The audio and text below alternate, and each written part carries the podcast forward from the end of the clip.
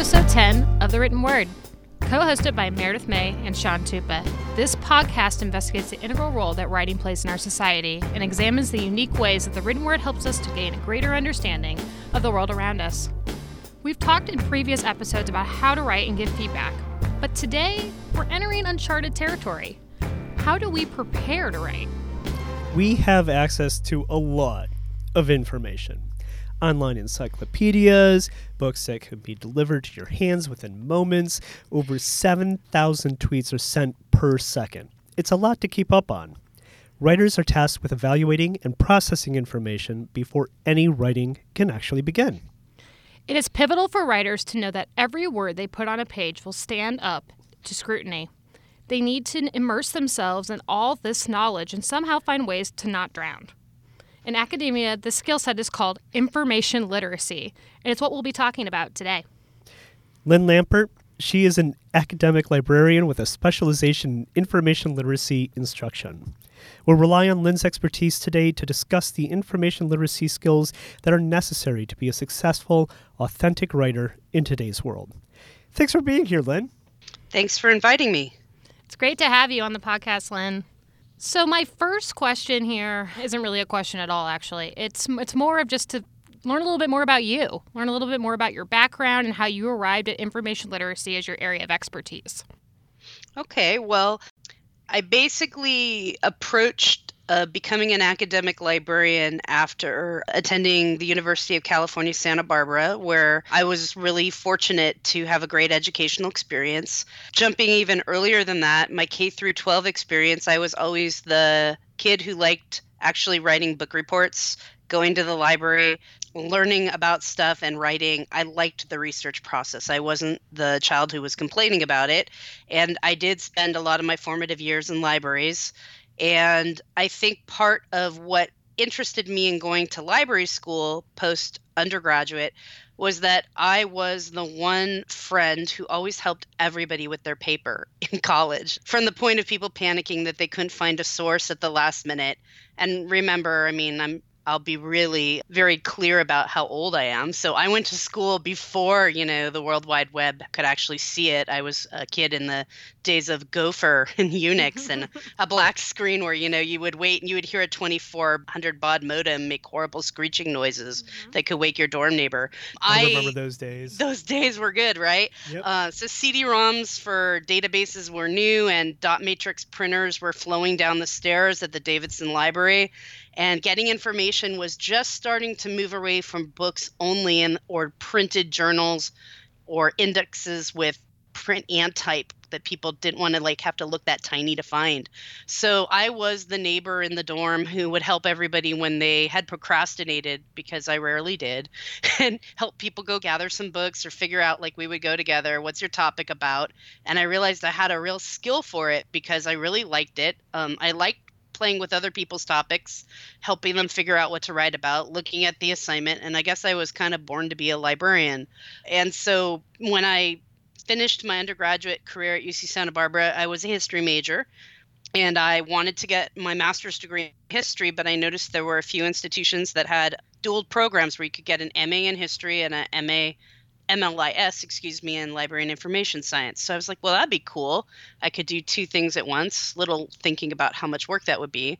And I ended up going to UCLA. And that was where I cut my teeth in actually, while I was getting both a master's degree in history and a master's in library and information science, I also worked the reference desk at the big research library at UCLA. And there, I didn't really help your typical undergrad. I worked with advanced researchers, intimidating professors, academics, data, data wonks, mm-hmm. and helped them find everything you could imagine. And then when I moved over to work with undergrads later in my career, I realized what a giant gap there was between how some people struggled with information in terms of obtaining it and understanding how to attack a topic and how do you really become a proficient researcher and as information literacy was emerging in the late 1990s, I realized this was an area I wanted to work in in academic librarianship. I wanted to help college students survive writing the paper. When I started my academic library career, it was right when information literacy was really taking off.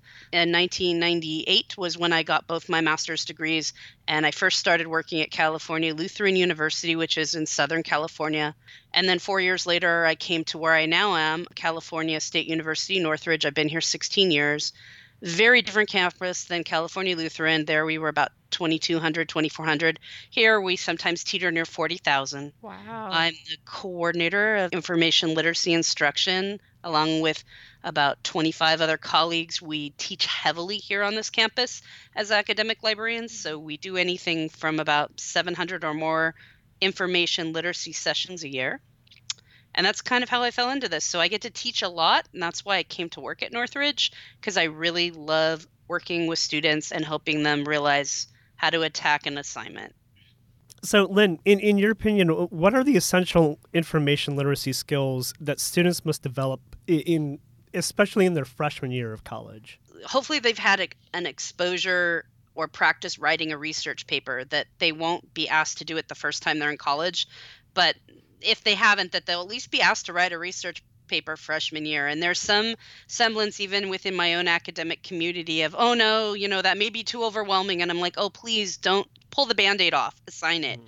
Because I think when you have practice writing a research paper, you get better at it. The more you do it, the better it is. Uh, I tell my students all the time research has RE in front of the word search because you're supposed to do it more than once. You research and you never stop questing to find what you need to learn, read, and then give yourself more time to write and think about it.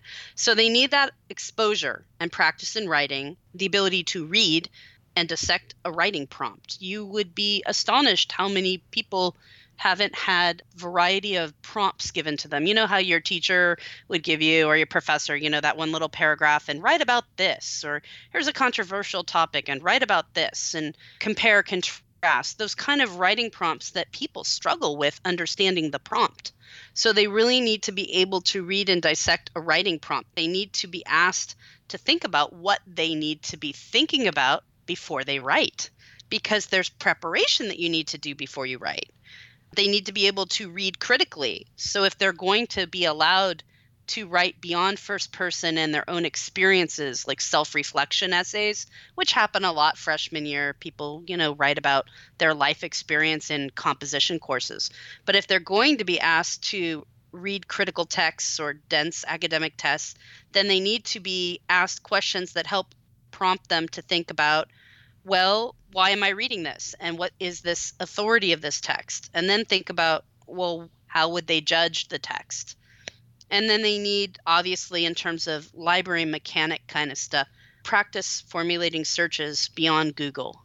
Mm-hmm. And and not that there's anything wrong with Google. I, I embrace and love Google, but they need to realize that not everything will be freely available to them in terms of the peer reviewed academic resources they're often required to consult.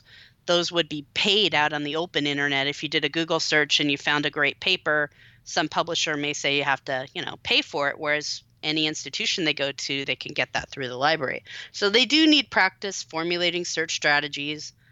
And I would say also they need to getting into kind of the idea of why they need to cite sources. They need to really understand that it isn't just because it's because they need to cite sources so that a they don't get into problems with plagiarism b they can actually get into a dialogue that would work within a discipline or major they're working in so that others the audience whoever they're writing a paper for within academia or maybe later the workplace could go read more about something.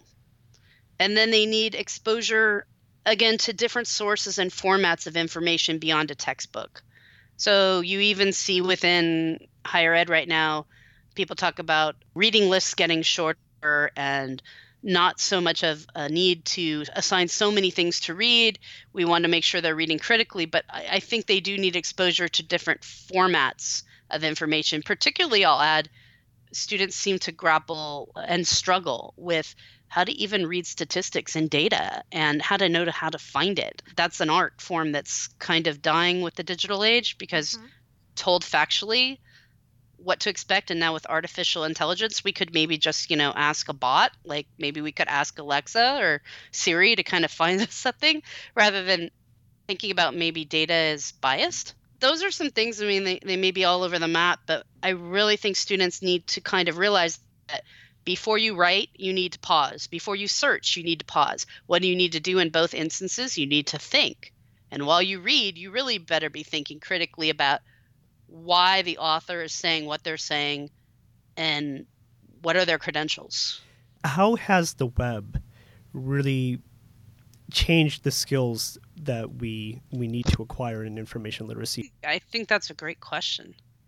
I think I think I would associate it kind of with if I were to draw an analogy, it's kind of like you learn how to swim right before the internet came out. You're in a swimming pool, there's no current there should be ideally nothing in the swimming pool, maybe just a flotation like raft, right? Nothing to get in your way, but if you've ever tried swimming in the ocean and, you know, there's a lot of undercurrent and there's mm-hmm. a lot of seaweed and there's things dangling and maybe you're in SoCal and there's like a recent shark alert. um, that's kind of like the internet when it went graphical and um, the World Wide Web browsers became beyond Gopher and suddenly now it's information glut in the sense of like you're swimming in an ocean that is really the art now isn't making it across to safety. It's trying to figure out what you're going to need to do to survive and figure out what you need to obtain. There's information glut. There's so much more information than when i was an undergrad. I mean when i was an undergrad we had certain amount of print indices and libraries had a finite number of resources you could go after. Mm-hmm. And if you wanted, for instance, to do primary source research in history, you'd have to write a grant proposal to go to Washington, D.C. You couldn't go on your computer and get into the National Archives and see a document from your dorm room. So now you really have more with this great propensity of information, you have to make more critical choices because it's disintermediated, meaning you don't go to necessarily a professional to help give you a gateway or a key to see something, or you don't have to travel in a car to go necessarily go look at something unless it hasn't been digitized. So I think the real struggle is really for many figuring out which sources they're going to use. Mm-hmm. Yeah. And also within a search retrieval tool, even Google, why is a search response evoking this result first? Right. And why is this result mm-hmm. first? And I mean, we all know Wikipedia is always at the top, pretty much, often. And that is really a challenge in the sense of you do exactly as you just mentioned. You need to think about the authority and why something is there. And then you need to decide what you are going to select and why, and think critically about that source.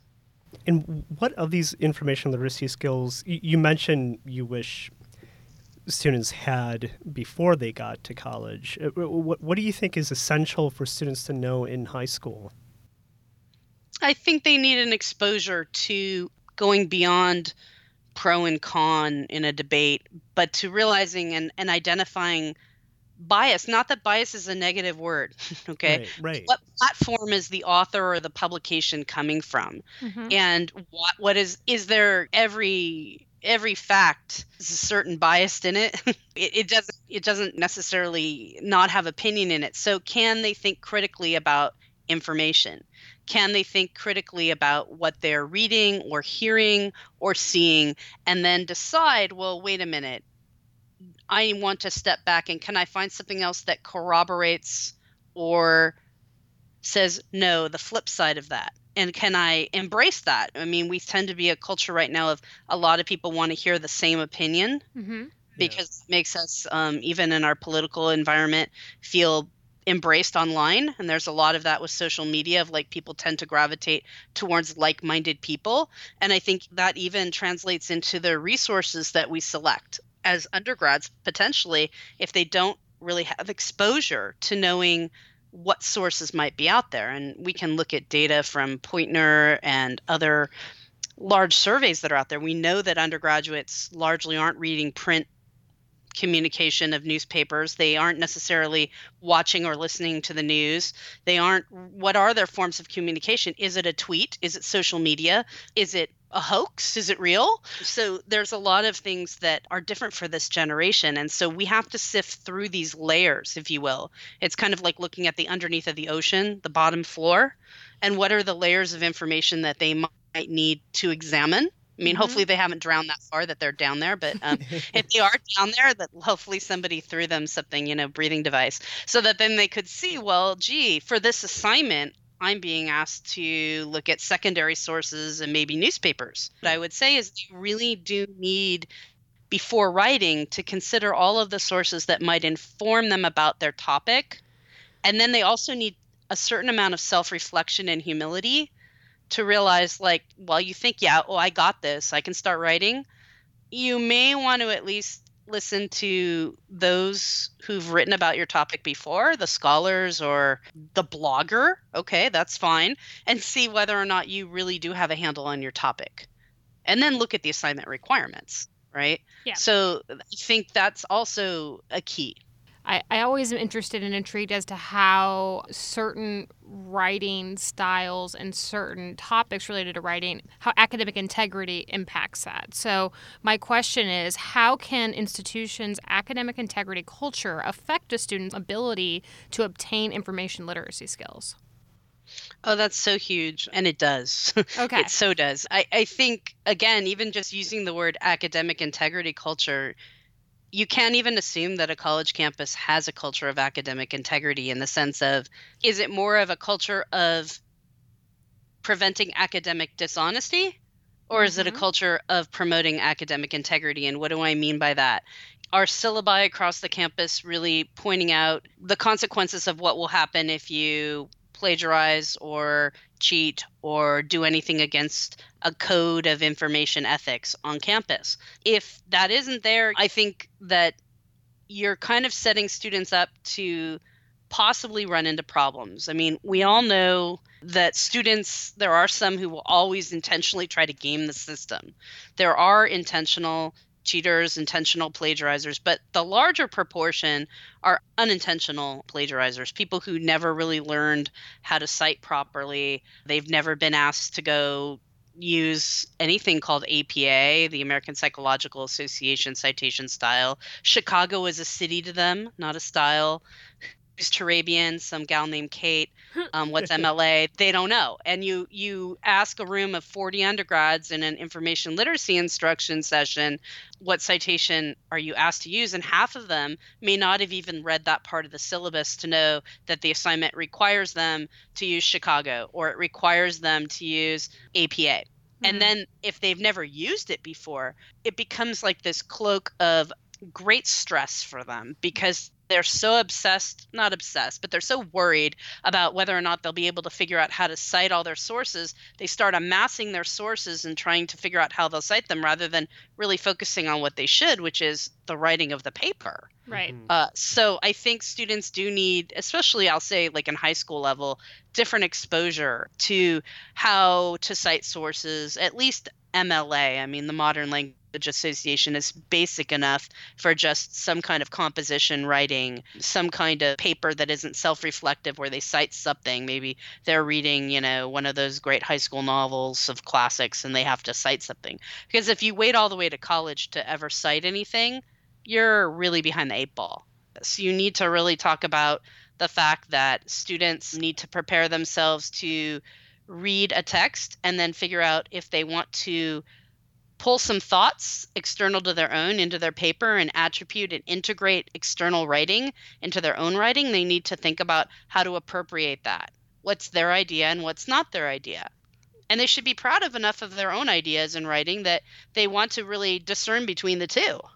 Right. They have their own idea and they have a thesis, and then how does this corroborate or how does this, you know, not? So, without a culture that discusses why we appropriate and attribute inf- information or why do we block quote? Why do we use footnotes in certain disciplines? Mm-hmm. faculty you know most of the people i work with are very good about outlining why we do what we do. For instance in history why do we use chicago? Why do we still care about footnotes? Uh, because that is a signpost in our discipline for further research so that somebody will read our paper someday and say wow i'd like to do more research on that I'll go take a look at the source. So I think that is getting people into a culture of academic integrity of understanding from a disciplinary perspective. How do, for instance, scientists um, let people know about the work going on in their lab or in their paper and how it was built upon other studies and why that may or may not matter? Every discipline has a certain code of the dissemination of information.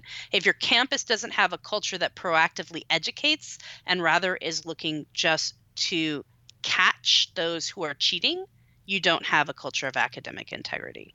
Hmm. Yeah, Lynn, uh, what have you found to be the best?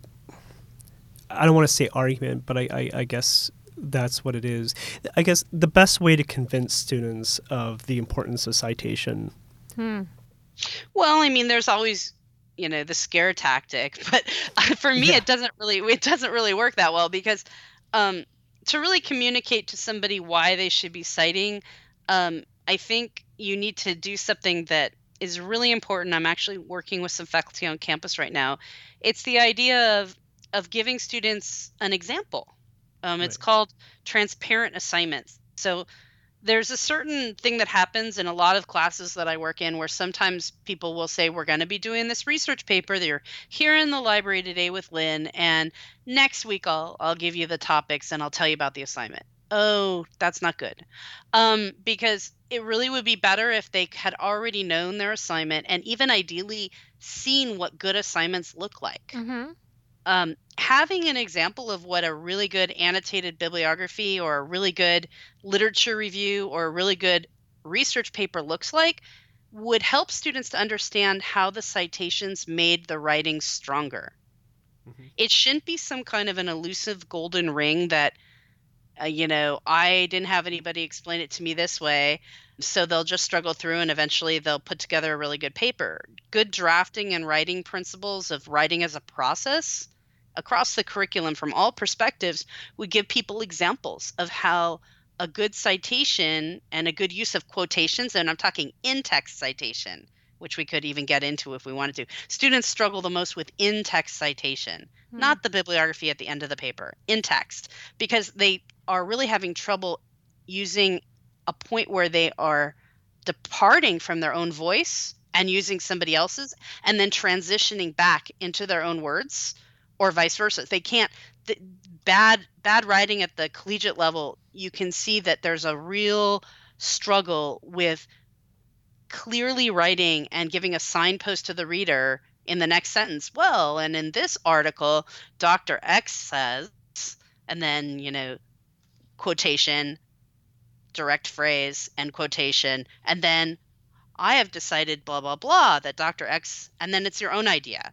So I think that students struggle with that. And so when you really talk about how is citation need to be explained to students, we need to get away from examples that only look at the bibliography at the end of the paper and we need to focus more on in-text citation for the improvement of writing. I see students struggle so much with that hmm. because they don't want a large percentage of their paper they've been told to be other people's words, but then how much is too much? And then they have to cite six sources and it's eight pages long. And so, how do they know how much should be theirs? How much should be something else?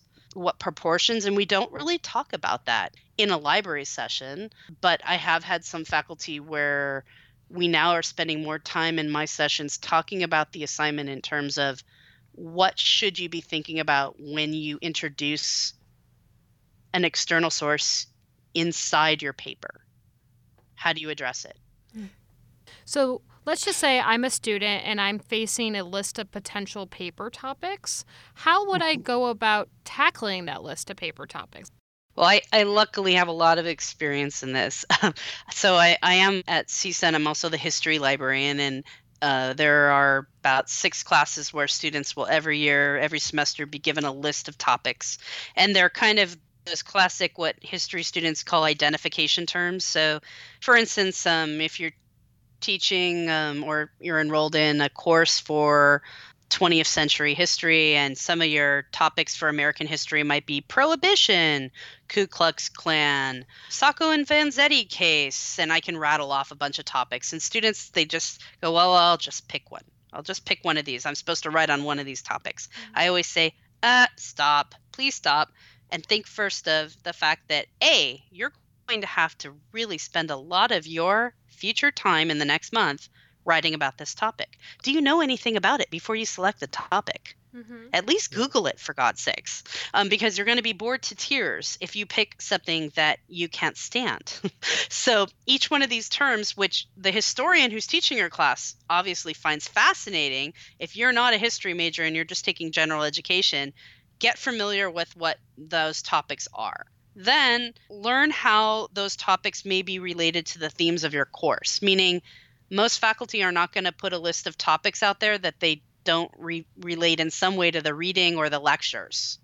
Hmm. So, in other words, will you be able to use things that you're learning in class or you already have learned in class to help you with this topic?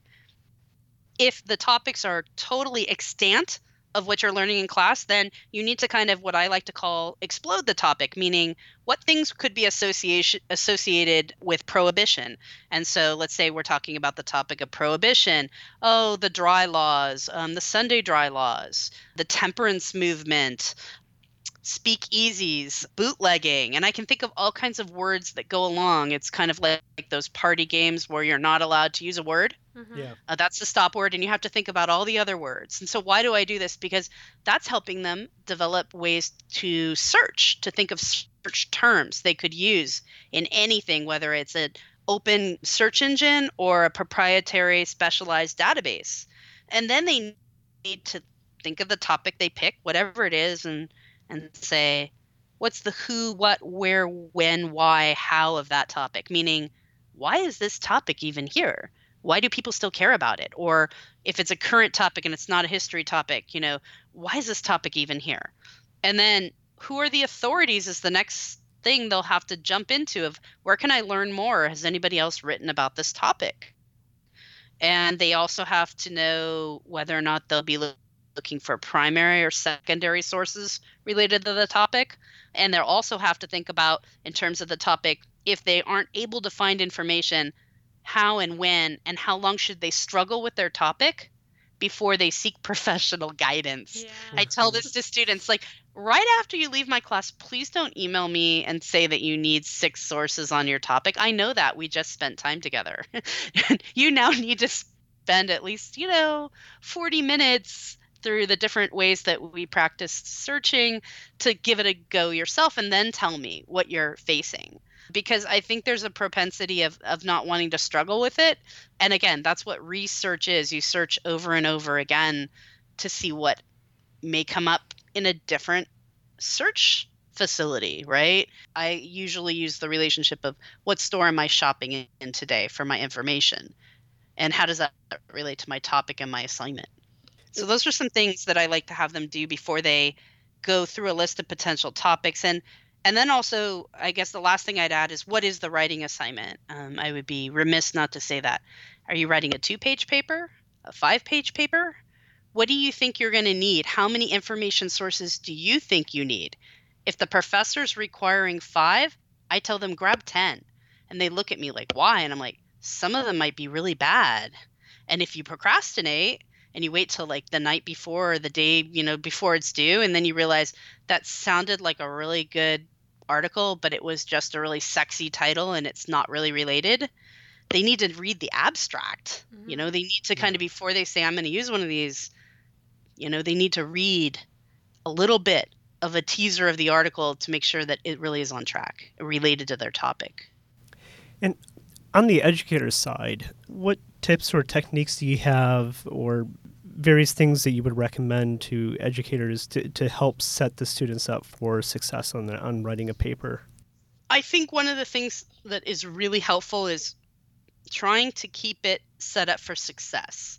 So, in other words, if you're picking topics, do your homework ahead of time, whether you're a new faculty member or a senior faculty member, making sure that there's going to be information available in the formats that you're requesting. If you're trying to make it trickier, you know, then your students are going to spend less time reading and writing and more time searching to find. And and while I want everybody to practice searching to, to retrieve, I, I want them to spend more time writing and, and and reading about their topic and then thinking critically about it. I think that we need to get away from the idea of scavenger hunt research where you set up students for topics, you know, so let's say you pick things that you think are more remote so there's uh, not paper mills out on the open internet. You know, there's some faculty or they want to pick more obscure topics because they're worried about those paid paper mills out there where students can buy a topic. Well, if they can't find published information on the topic or it's so recent that things aren't really happening yet, then it's going to be a little bit harder for the student to succeed in getting the required number of resources and they're going to spend more time obsessing about that and less writing. So setting them up for success and then again as I mentioned talking to students about why those topics are being presented. So another thing faculty need to remember is assume nothing.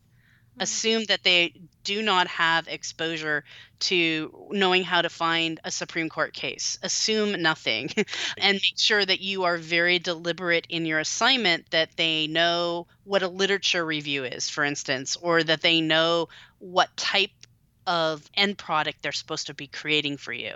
So really set them up for success, make sure their materials available either online, in physically in a library or that you've put items on reserve so that students don't need to buy additional texts, you know, outside of the library. Make set them up for success because if they know that every paper topic or every case study or every group presentation project topic idea is doable, then they can spend time either working individually or collaborating to give you the best end product.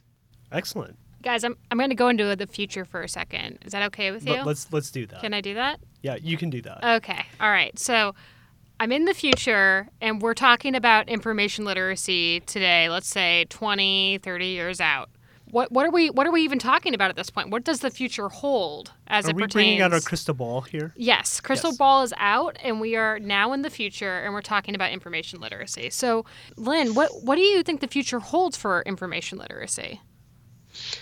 I think in terms of information literacy, I think we'll continue to see an exponential growth in in information.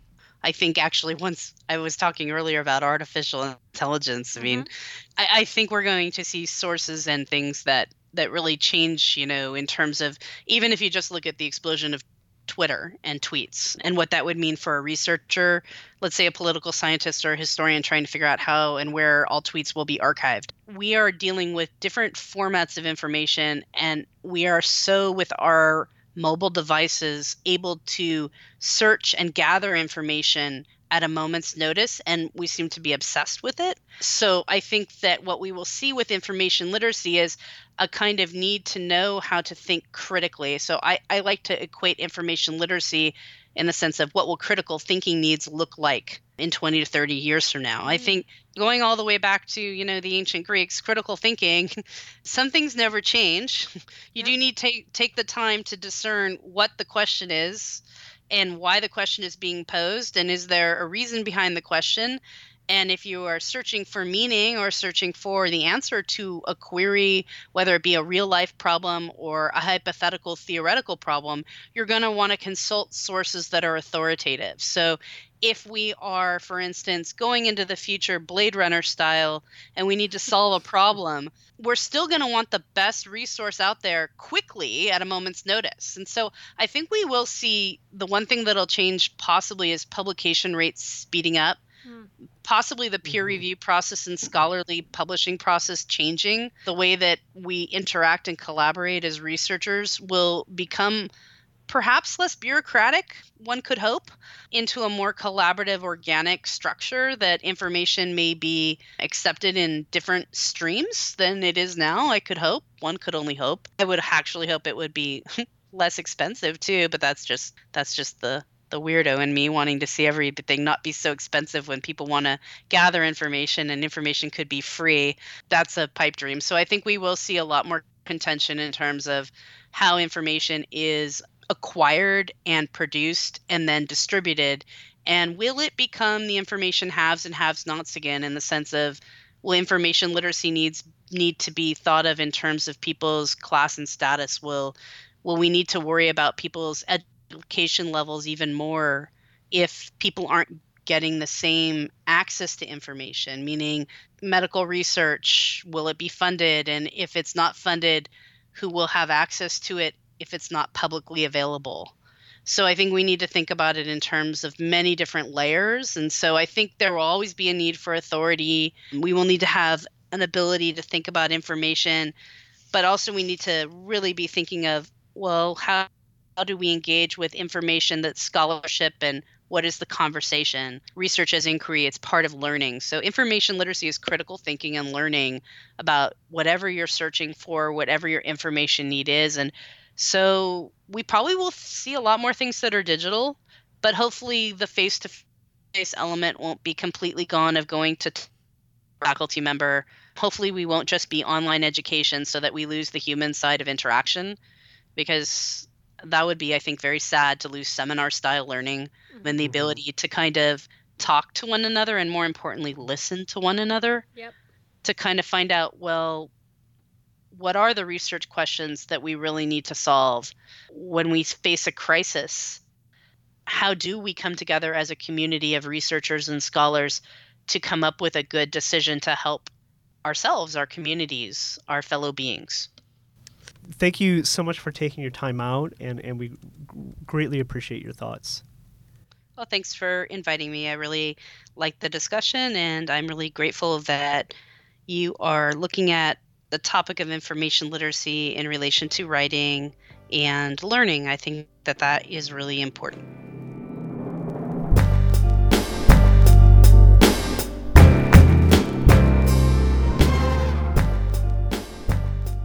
The Written Word is sponsored by Turnitin.com.